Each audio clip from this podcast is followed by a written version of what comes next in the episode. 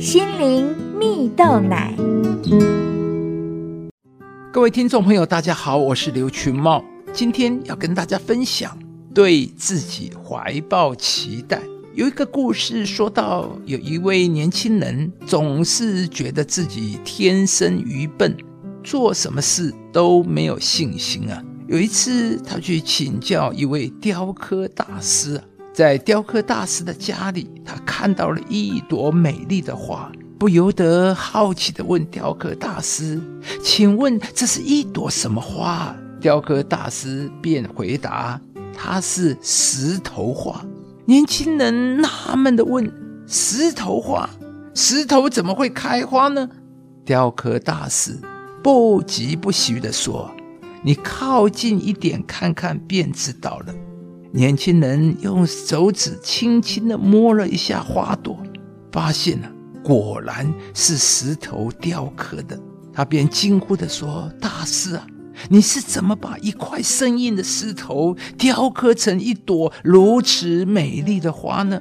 雕刻大师满意的说：“当然是一刀一刀雕刻的，一刀雕刻下去，也许看不出石头什么变化，但是当你锲而不舍的一刀一刀雕刻下去。”一百刀，一千刀，一万刀，如此，就是在坚固的石头也能把它雕成一朵花。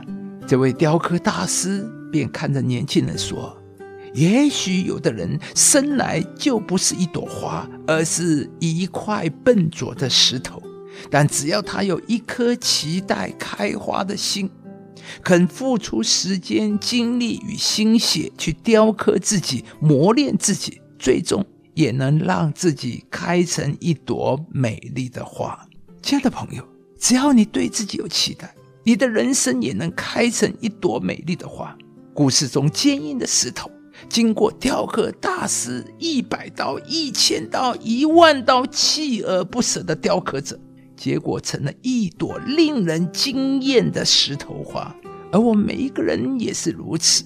圣经里有许多的人物的故事，都告诉我们，没有一个人是太平凡的，以至于上帝不能够使用他。使徒约翰本来不过就是一个爱打抱不平、脾气不好的人，但是因为跟随耶稣，他的生命彻底改变。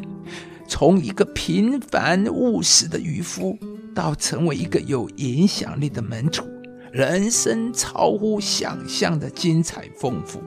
在上帝的手中，我们都有无限的可能。他就是我们生命最好的雕刻师啊！圣经上有一句话说：“我们原是他的工作，在基督耶稣里造成的。